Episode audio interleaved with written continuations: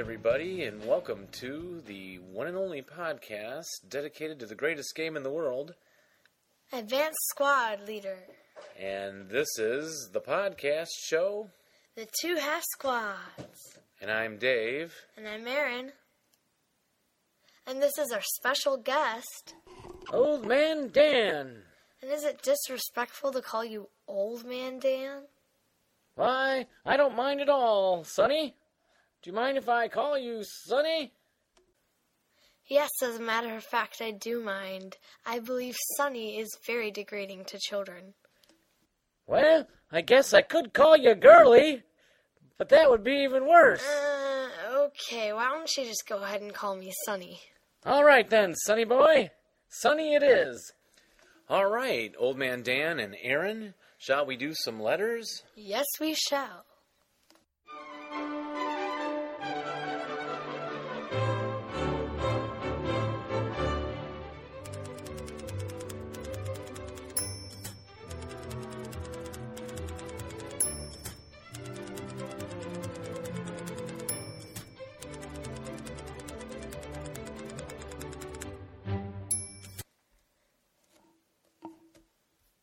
We have a letter here from John Hoey from Philadelphia. Just finished enjoying show 97. Some week when you need a topic, I thought it might be interesting if you looked at and talked about some of the ASL blog sites that are out there. There there are a bunch of good ones. Here are a few that I'm aware of, and they sent us some helpful links. There are some guys out there being creative and contributing to the community. Thought it might be worth a mention. Yeah, and it certainly is worth a mention, John, and thank you very much. We have, um, I think we've tweeted out some of these sites before, or maybe briefly mentioned them or had them linked somewhere, but um, yeah, actually going into those sites and discussing what can be found there, that sounds like a great idea, isn't it, Aaron? Yep. What do you think, old man? Dan? Well, I think it sounds like a dumb idea, but, you know, what do I know? All right, Dan, well, why don't you take the next letter then? Well, Alan Hume writes us and says, Well, you were right. Upon further inspection, the king tigers did indeed turn up in beyond, beyond valor. Hooray! But now I'm wondering, what about Jagdtigers? Wonder if you or listeners can help. Are there any Jagdtiger counters in ASL? And if so, where can you find them? I had a hunch they might be in Comp Group Piper, or do you say Paper? Which I don't own, but honestly, I don't know. Hope you guys can help. Best wishes. Well, Aaron, do you know in what game the Jagdtigers can be found? No idea. And actually, I don't either. So we're going to turn this one back over to the listeners. They're out there somewhere. Maybe they're in Beyond Valor. It seems like they should be, but we'll find out. Aaron, you want to take the next letter? Sure. All right, now we have a letter from Matthew Morocco. Hi, guys, another righteous episode. Had to break my rule again and give you an informative, fun, interesting. Too bad there isn't a satisfactory option. Hate to have it go to your heads. Here's a link to a government study on air power versus bridges. Basically, you would build a bridge below the waterline to avoid it being spotted from the air. To the aerial observer, he would just see a stream or a river. I attached a picture I found on the internet. It's from Vietnam, but I'm sure World War II guerrillas and World War II Japanese army used it to avoid bombing attacks. Here's a link about an underwater bridge that was heavy enough to support trucks. Anyways, great episode, gentlemen. Clink and drink. Matt from sunny LA. Now, Aaron, that's because uh, underwater bridges are an ASL, and we, we I wasn't quite sure why they would build them underwater. Mm-hmm. So now you can see why. All right. Yeah, that makes sense. That airplanes can't see them to bomb them if they're under enough water, I guess. So I learned a lot from this, and we'll, we'll put a link up about this one so the viewers can see this link. All right. Sounds good.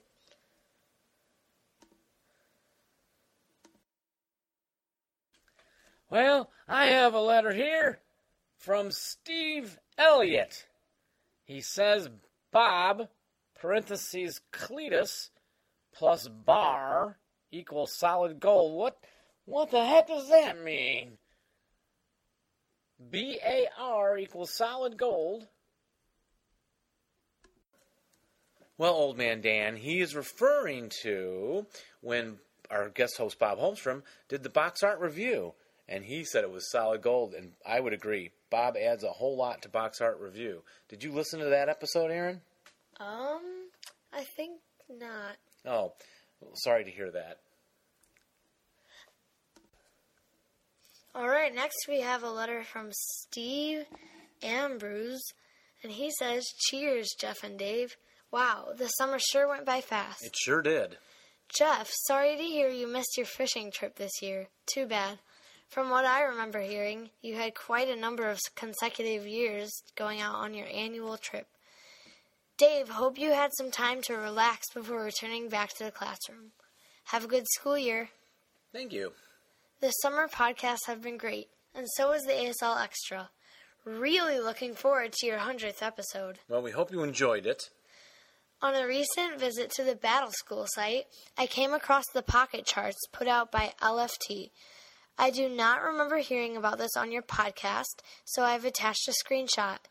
Not sure how Hasbro slash MMP feels about this aid. The item seems like it be, could be useful to noobs such as me, which makes me wonder why MMP wouldn't put out something like this along with their starter kits. Enjoy the last couple of weeks of August. Regards, Steve. All right, Steve, that's a great point. I, I think we did talk about those things somewhere. I remember wondering about Hasbro, but maybe we just did that off the air. Um, maybe we'll put up a link to those also, unless we've already done that in an episode after you wrote the letter. But thanks for bringing that to our attention, and thanks for the good wishes.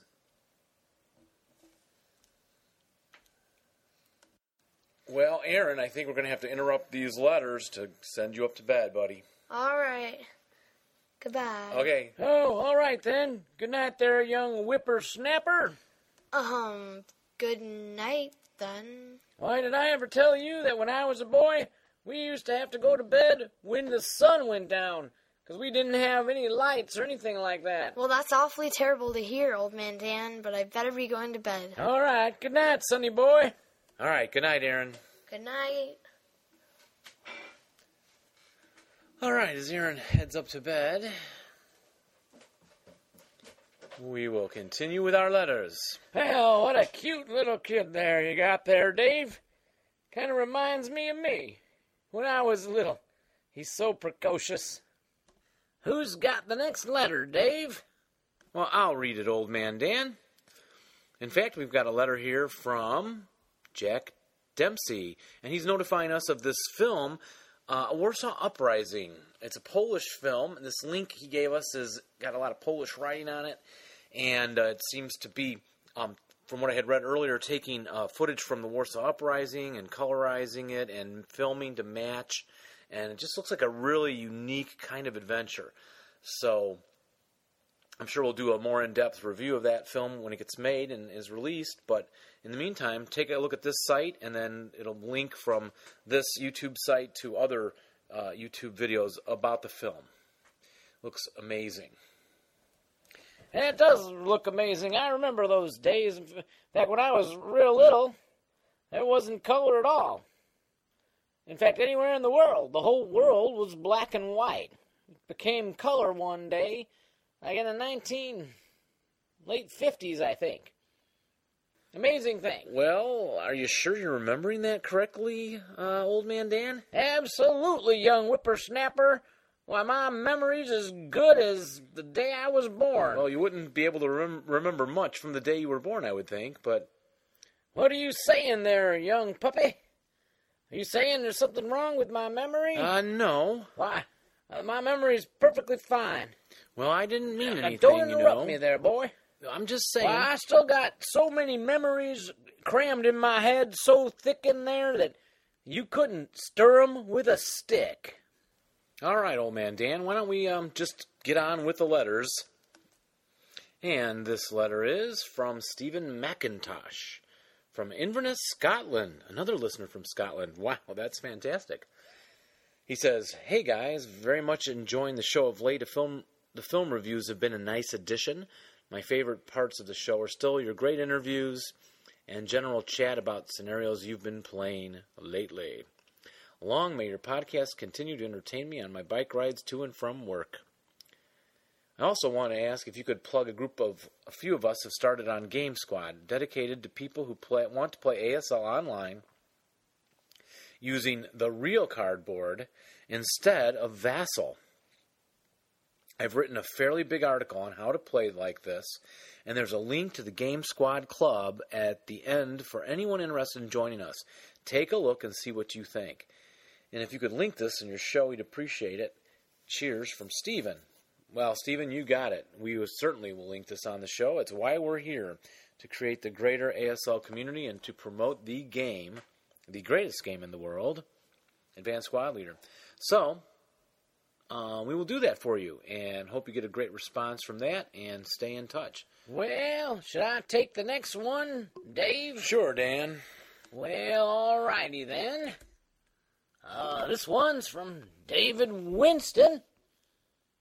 And he says, Thanks for these podcasts. You guys do a great job. And had it not been for your show, I would not have gotten back into ASL. Well, that's great to hear. We always like to know that we're promoting the game. Yeah, I always thought you were just promoting yourselves. That's not funny, Dan. Sure, it's funny, boy. Where's your sense of humor?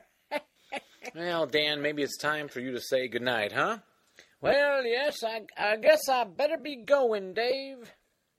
And before it snows out. Oh, it's not going to snow, Dan. It's, it's only October. Well, when I was a boy, and I will tell you about this time, Dave. When I was a boy in October, in the big snowfall of 1919. Well, we really don't have time to listen to that now, Dan. But thanks for coming on the show.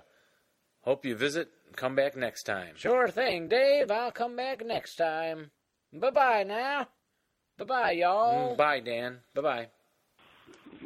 Hello, this is Jason, and uh, I am in my early 40s, and I can remember seeing the ASL uh, rule book back uh, back quite some time ago when I was it was still kind of heavier than I was, uh, and I've always been enchanted. Years later, I ended up getting the uh, starter kit just to see what all the, the fuss was about, and it got rain damage. So fast forward a few more years, and I have just yesterday pulled the trigger and got Beyond Valor and uh, and the rule book, and it, it's honestly because of you two. Um, there's something about the wargaming community uh, that sometimes has some uh, stereotypical impressions of angry, uh, angry, grumpy people, and because you two uh, are kind of silly, uh, very sweet, very kind, and uh, a lot of fun on your show, said okay, uh, I bet that there's more people like that. So I'm going to receive my stuff. I'm going to pour over the rules, and like many other games, I will suck at it, uh, but I will have fun. Uh, and uh, there you go. So thank you very much, guys. Take care. Oh, congratulations on 100 episodes. Well, thank you, Jason. And there's another player who got into it from the podcast. We're so glad to get people inspired. And uh, I should point out, Jeff is not here tonight, as you haven't already noticed. Um, we just cannot get our schedules together.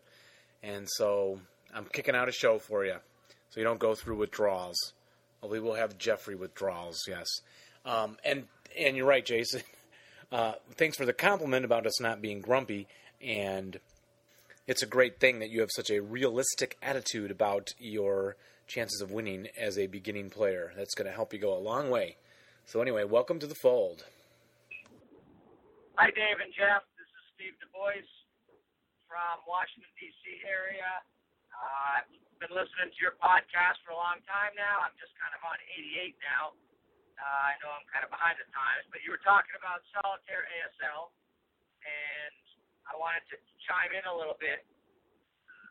I I have, I, I love playing face to face. I have played Vassal quite a bit, uh, especially when I was in Iraq, and I also played a lot of solitaire in the past. And the reason I really like solitaire is there's a couple of reasons. Number one is you really don't know what you're going up against. So it's a random roll for who you're going to fight.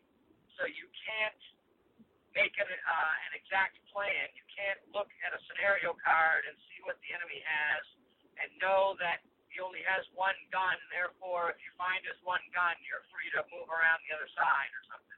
Because you never know what's going to pop up. It could be a half squad.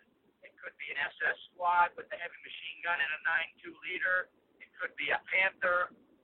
So that's what I like about it is the uncertainty of having to maintain good tactics and good uh, gameplay throughout because you never know what's going to show up.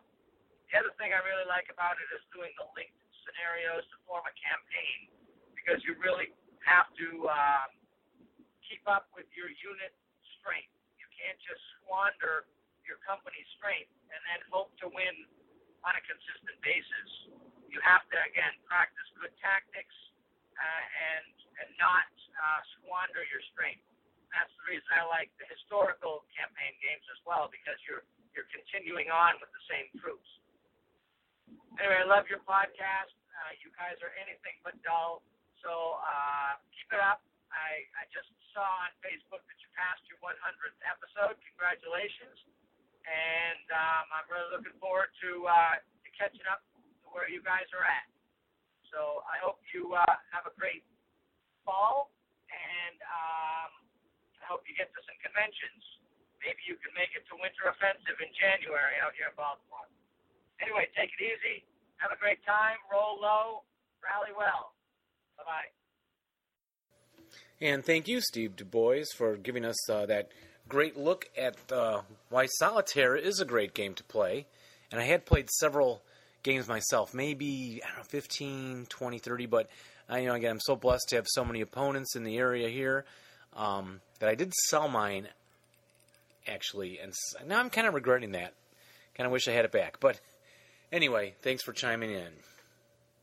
And now we'll take a look at a little rules section here. Continuing in our Pacific rules preparation for the release of Rising Sun, which you now have in your hands if you had so chosen. Mine has arrived, and we'll be looking at it in a future show very soon. We hope, as soon as we can get our schedules together. And the banzai rules, I don't believe we covered those yet. Banzai, it says um, my notes say use human wave rules when you do a banzai charge, but difference one unit, even a single man counter, may banzai. Even adjacent to the enemy, you can still call a banzai charge and just go right into the hex. So that's got a lot of benefits to it, raising the morale of that unit, increasing its movement and if more than one unit wants to bond to charge together, it, they must be adjacent. A leader must participate with any multi-man counter that declares a banzai charge. So you have to have a leader with uh, the units that, that go. The banzai counters, morale level, if you take a look at the counters for the banzai charge, you place it on top of the unit when it declares a banzai charge and its morale level go up by one. It would gain eight movement factors or have a movement factors of eight. And pinning and heat of battle would not apply. And I think we've all figured out that the pin check is the enemy of the Japanese troops because they can fail a morale check, flip to that red side, striped side, and keep coming. But when they're pinned, then they're not coming anymore, and they're not going to enter into close combat either. Um, also, though, they're lax, and that gives a plus one on the ambush against them. So that doesn't help them much there. Now, it makes Banzai lax at the end of the move if it can advance into the enemy or if in an enemy location. Oh, you mark the Banzai guy's lax at the end of the move. And then Rule 1.6 in the G section. Elite and first line units are stealthy. The Japanese elite and first line are stealthy, and the conscripts are lax. That's a great benefit because the Japanese want to use terrain a lot to hide in. That gives them advantages. They want to get into close combat often because they have those advantages we already talked about. on a previous show, I believe. Yes, we did. Um, the stealthiness is great. Ordnance for the Japanese use black to hit numbers, so they're not penalized with the red numbers, unless they have captured weapons. Rule 1.611 medium machine gun, heavy machine gun, and anti tank rifle fired by Japanese squad or half squad would lower the breakdown number and the rate of, fa- fi- rate of fire by one. So they're designed to be used with the crews. Now that makes the Japanese unique there. The mediums, heavies, and an anti-tank rifle, and I think I often forget the anti-tank rifle counts in that rule. It's easy to remember the mediums and heavies. The crews are trained to use those. So when you get those 227 crews, they go with the mediums and the heavies. But they can be fired by a squad, regular squad or half squad, but you do pay the penalty of the lower breakdown number and the rate of factor lowered by one. Now, a demolition charge may be placed or thrown into a Japanese squad's own location. Now, that's a unique thing to the Japanese and can make them much more deadly with a demolition charge. A demolition charge placed in the normal manner in its own location attacks only the enemy or melee units and the terrain and fortifications. Yeah, the rule specifically states that a DC placed in the normal manner but in its possessor's own location can attack only enemy and melee units and terrain and fortifications. Any DC attack made versus an armored fighting vehicle in the same location as the unit possessing that DC requires a target facing die roll and a position die roll. And so they can, I guess, move right into a hex with an enemy. How would that work? If they're in melee? No. Um, place it, they move in, enemies in the location with them. Yeah, I don't know what the instances that would happen. Um, I don't think I've ever done that, used that rule, but it goes along with the concept of them being willing to blow it up with themselves in the area, and in that case, they're not um, affected by the explosion.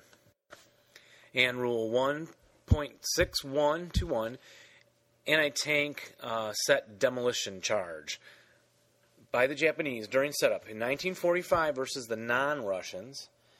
The Japanese get less than or equal to 25% fractions rounded up of their demolition charges in road locations can set up hidden initially placed, even if no not in concealment terrain there. So they can the Japanese can set up these DCs deliberately to blow up vehicles in road locations, and it's never revealed to the enemy line of sight. Uh, it can be lost this DC to OBA or to searching. It can be detected by searching, and then if it's not lost to an OBA explosion or searching by the enemy, it can be detonate, detonated by a designated unit only as a defensive first fire as a vehicle enters the location with the set ATDC, anti-tank demolition charge. Now, if this check is successful, this DC will detonate, and you got a blazing wreck.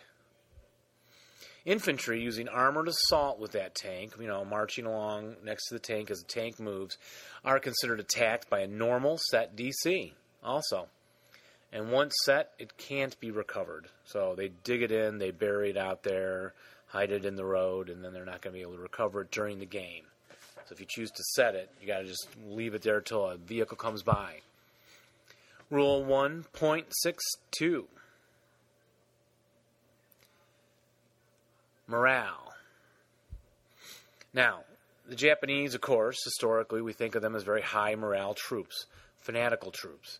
Uh, they are exempt from a patsy, pre armor uh, advance task check. Is that PATSI? And a normal task check for infantry overruns. So they don't have to do the Patsy check, and uh, they don't take a check when they're getting overrun and doing the infantry overrun. Now, there's no disruption for Japanese squads. They do not disrupt. There's no surrender in the rout phase. Okay, they're very fanatical troops. Unbroken squads treat a leader loss morale check as a leader loss task check. So instead of possibly breaking and flipping to a red side, or if it's a half squad, breaking and routing, uh, it's just a task check, meaning they'll be pinned if they fail it. Now, do not you do not lower the morale by one if encircled with the Japanese uh, on the Japanese troops.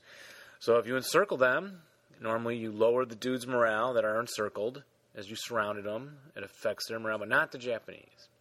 They don't care if they're encircled in that way. Uh, heat of battle. Now, when you do a heat of battle roll for the Japanese, the roll greater than or equal to 9 is going to equal berserkness. They're going to go berserk. So you're going to see that more often with the Japanese. Now, in a pillbox, they won't come charging out of the pillbox, as an exception here. Uh, they will battle harden instead inside that pillbox.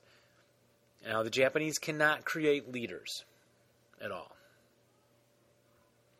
And Rule 1.621. Now, no quarter is in effect after June of 1942. Mopping up cannot be used by the Japanese or their opponents. Uh, Japanese may massacre troops, but will not escape if captured. And it goes to that kind of code of Bushido where, you know, the surrender is dishonor, and if the victor wins, you know, they get the honor. So if they do surrender, they're not going to try to escape if they're captured. Now, non Russians interrogating the Japanese in 1944 to 45 add a neg 1 to the die roll. And a concealment rule, on a concealment die roll, they get a neg 2 to gain concealment. So they're, you know, take good advantage of the terrain, as we mentioned earlier. Uh, search versus them is a plus 2, so it's hard to find them when they're hiding in the terrain unless that terrain's a building or rubble. So I guess that kind of leaves a natural kind of terrain. Uh, rule 1.631 Hidden initial placement. The Japanese get hidden initial placement for less than or equal to 10%, fractions rounded up, of their troops in a daytime scenario. So this is saying anytime you're playing the Japanese, remember to take your hidden initial placement because you're getting 10% of it in a normal daylight scenario. Whether um, it's a night, if it's a night scenario, the Japanese will get 25% or less of their multi-man squad equivalents. So a quarter of the troops are going to be hip in a nighttime scenario. Again, this Japanese hiding concept being sneaky. Uh, onboard setup, um, even if not defender, oh, of their onboard setup, even if they're not the defender. So I guess in cases where they're the attacker setting up on board, you know, and then they're going to move to take a city or something, some of those troops can be hidden. Harder to think of how that won't be as helpful as if you're the defender, but it certainly could be, you know, later on keep a squad hidden to then come flying out down a different path once the enemy vacates that path to deal with the visible Japanese troops, perhaps. If they're to the defender, they also get dummy counters equal to the number of the multi-man counters in the OB. So for every squad, a multi-man counter, be specific here, you have, you gain a def, uh, uh, dummy counter if you're the defender. Okay, so not only they're hiding a bunch of guys, then they're covering up guys. Then I mean, then they're creating dummy stacks of guys. Now, this hidden initial placements uh, are in addition to any other hidden initial placements granted by the scenario itself. And rule 1.632, um, pillbox rules for Japanese. All Japanese squads can always set up in freely granted mobile pillboxes that have a movement factor of 8. Oh, I wrote that note when I was planning to do these rules with Jeff and see if he noticed that was not not accurate. No, they don't get to set up in mobile pillboxes that have a movement factor of eight. So sorry. Um, the pillboxes in concealment always can be initial placement. That's the rule for the pillboxes here for the Japanese. If um, and they're revealed as if in a jungle. So what does that mean? Um, oh, you can pass through them and not find them. I think that's that rule. Uh, only if occupy, only if the occupant is revealed. Oh, then I think they're revealed, and they get a free tunnel to go with that pillbox. So this is some cool stuff. These little rules at the back portion of the Japanese section, 1.6, uh, later half of that, are cool. The hiddens, the dummies, the pillboxes, and the tunnels added in there. And they may move through a tunnel even if an enemy is in that pillbox hex, which is normally not the case. All right. Rule 1.64 Close combat. Well, the Japanese are the attackers in close combat or melee, melee, or ambush. That is an automatic hand to hand. So if the Japanese are the attacker in close combat, or they get the ambush when they're the defender, that's an automatic hand to hand combat. Exception if the Japanese are ambushed when they're the attacker, or they're withdrawing or pinned, of course. Now, you, this cannot be used versus a vehicle, where I wrote by. Can't, can't be used by vehicle. Oh, by, yeah, I guess a Japanese vehicle? Play, passengers, riders, crew, or pillbox dudes. Okay, they don't get to use that. Yeah, that makes sense. And then the Japanese get a minus one to their close combat roll in hand to hand, or all the time, unless all the participants are pinned. And don't forget that one. Or is it all the time? Let me check the rule. 1.64. I think it's just when they get the hand to hand. Yeah, they get an extra in an italics neg 1 down modifier in the hand to hand. Right. That's why they want it. Sure, they might die. Good chance of them going, but good chance the enemy going too. So. In rule 1.641, I don't believe I've ever used the rule harakiri. Before a close combat capture attempt is resolved versus the Japanese, the Japanese unit may attack to eliminate itself by tossing itself off the game board. I think I wrote that for Jeff again. Too bad he's just not here to enjoy my little jokes. Um, may attempt to eliminate itself, period. If berserk or heroic, it may automatically eliminate itself. It just sounds so formal and, to read it like this in a rule, you know, when you eliminate itself. Um, otherwise, by passing a normal task check, then it can eliminate itself. So berserk, heroic, automatic. Other dudes roll a task check, leaderless, not modified by the leader. That's what the triangle means, leaderless. Neg 2, bonus, if defending with a single man counter that killed itself. This just sounds so horrible. Why am I laughing? I don't know. It's the, the rule. Put it into a rule format. Odd. Um, neg 1 inexperienced and plus 1 if unarmed. I guess it's a little more difficult. Plus, this is that serious. I'm not making that up. Plus 1 unarmed.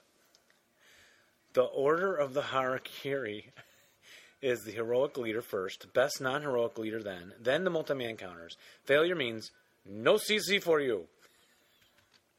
And a neg 1 on a capture attempt versus you if you have failed. I guess you're just demoralized totally. Yeah, they were. I mean, and this is. and the opponent does, does get the casualty victory points, by the way. The opponent does get to. And so, yeah, reading the rules rather odd, I suppose. But, you know, historically, just a tragic thing, and it's just reflecting this historical reality into the rule system. So, all right, and that I think finishes. Let me look at my rule book here. Yep, then there's a do your own section with an orange band across it on page G5. Uh, this is my old rule book, not my new one, from Rising Sun. I haven't broke that open yet. Waiting to do it on the air with you folk. Uh, and then we're off to some uh, jungle terrain here, also in G. But I think we're just going to continue terrain time, working through the uh, set chapter.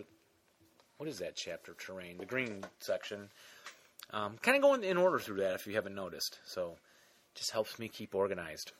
And so, that wraps up a rules section, getting a little meat to this episode. And now it's time for What's, What's in, the, in box? the box?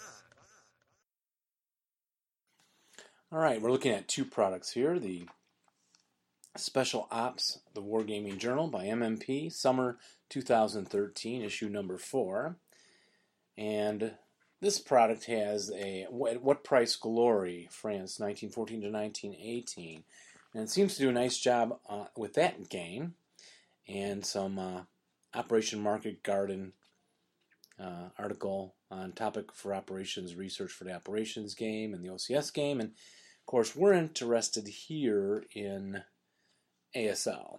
And so I grabbed this as I was getting shipped Rising Sun, saying, yeah, what the heck, it's got some scenarios in it, and I'm a sucker for that, so I'll buy this product. And a little more disappointed with this issue than last in terms of ASL material. So there's an article by Chaz Argent, Into the Land of the Rising Sun, which is a nice look at what's in the Rising Sun. And there's some nice tables, one and two, that lay out the original scenario number of these, uh, is it 32 or so scenarios that are included in Rising Sun and where they came from. Uh, there's, of course, Code of Bushido, Bushido, and Gung Ho, and some from an annual 97, 96, Journal 1, General 30, um, and so on. Many, many more. And then there's uh, another table, that's table 1, tells you what the old number was, what the new number is, and the source. And then table 2, Rising Sun Scenario Balance Adjustments, lists the scenario number and the balance adjustment, what it is, and then the new BI number, which is the um, battlefield integrity number, which I don't use, um, but it's out there. And so, uh, if you want a table that tells you quickly the changes in these scenarios, and you're not going to buy Rising Sun, you could really use this little chart. But it's a lot of money to spend for a little chart. Now I got a discount on this from a friend who values the work we do here at the two half squads and uh, therefore I went ahead and made a purchase. But it's a lot of money. It's got you know the counters in there for other wargaming needs. But as far as ASL is concerned, she has did a nice job with this article on Rising Sun. He also talked about the victory conditions and the way that they are reworded for clarity, and he gave a couple of samples. I found that to be very interesting and uh, looking at the special scenario rules and how those go and how they're changed. And he took a look at the counters and and maps. And it includes table three, which lists the overlays included with Rising Sun. It's nice. It's a great preview thing, and uh, it been really great to have this in a in a issue of the journal well in advance of the publication of the game. There is another ASL article and it's like two columns, two columns on a three quarter of a page, two thirds of a page by Daniel and Preston. Exit stage right, talking about exit victory conditions and how to. But it's it's um talks about the combat victory points, what they are, the mirror image concept for the off board movement, and so on, and um, defender options, which is a really short thing. And this could have been blown out into a full blown article with illustrations and examples and so on. And it's not. It's a two column thing that seems uh, quickly kicked out just to kind of, I don't know, maybe get some ASL material into special ops. So nothing to write home about there. And we have two starter kit scenarios S54 and S55. S54 is the Russians versus Germans in Russia, August 43.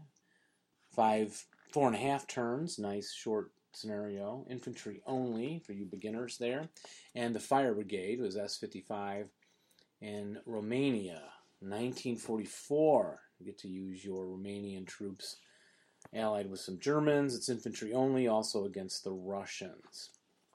There's an ASL scenario 07, uh, Broken Wings by Pete Shelling, Russia, 1944.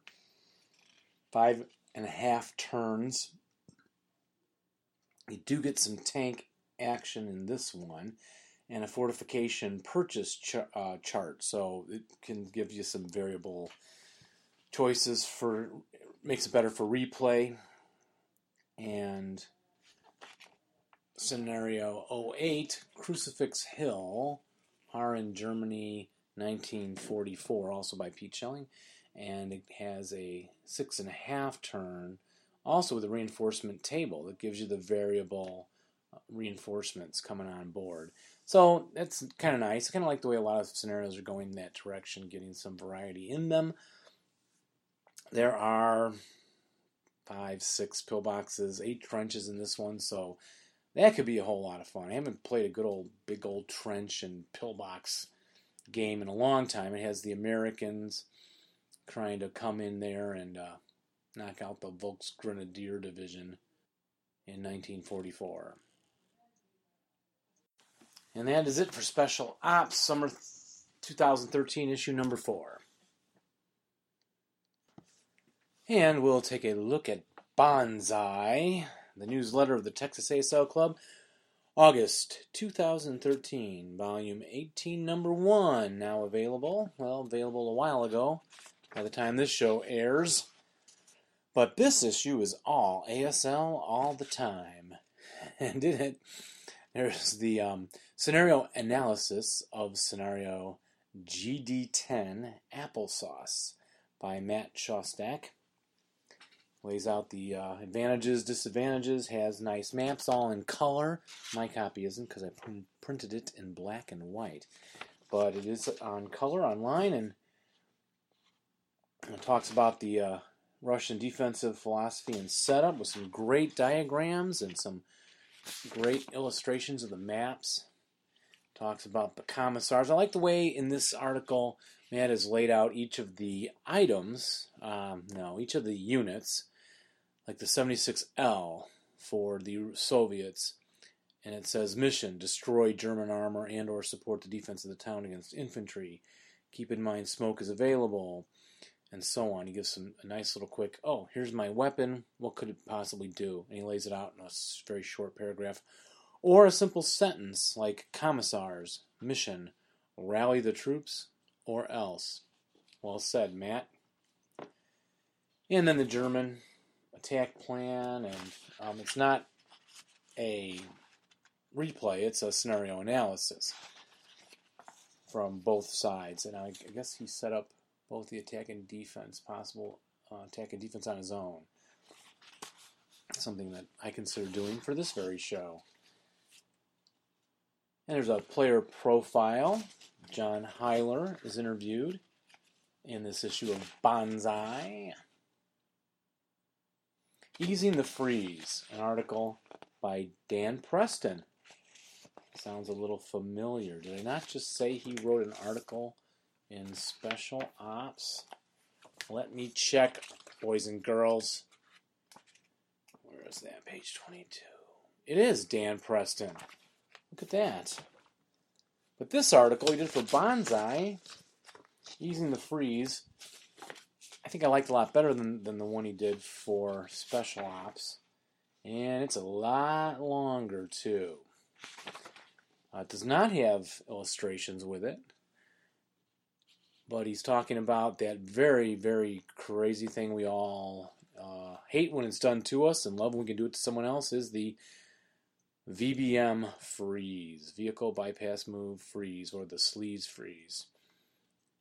And kind of walks through in great detail what your options are.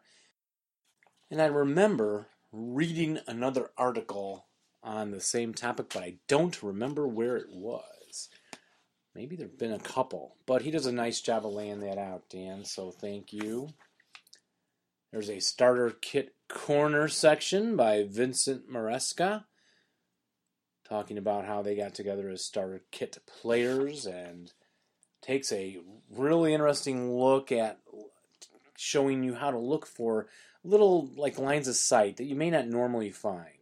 In it, he references the um, geometry of ASL article that's been published elsewhere, but has a nice map showing a whole bunch of line of sights. And if you glance at it, you think, "Wow, look! Look! I didn't see some of those." And so that's I like that article. And then there's the tournament after action report and first timer impressions article by Ed Hack, talking about his background and going into the um, Texas tournament this year, the games he played. There's the 21st annual Texas Team Tournament results tables.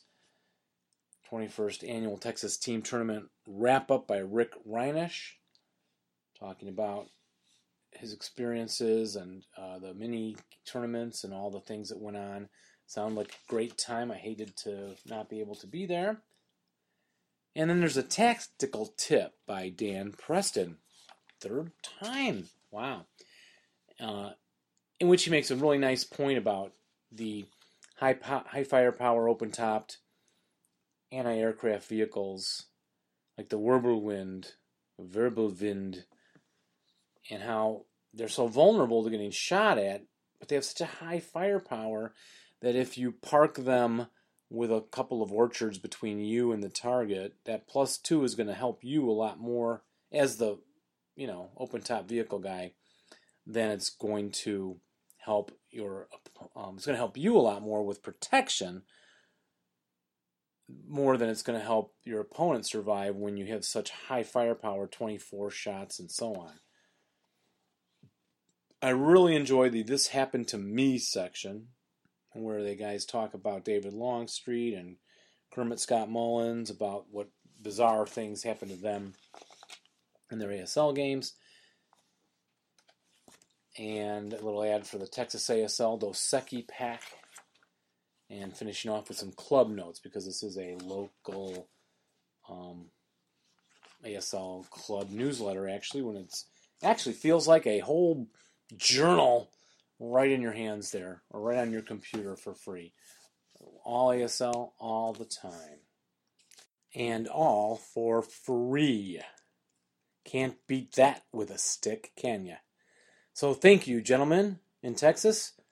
We appreciate your efforts. Well, I think that's going to just about do it for this evening, folks. So, hope you've enjoyed the show, even without Jeff. And roll low and rally well but not when you're playing us. Bye bye, everyone.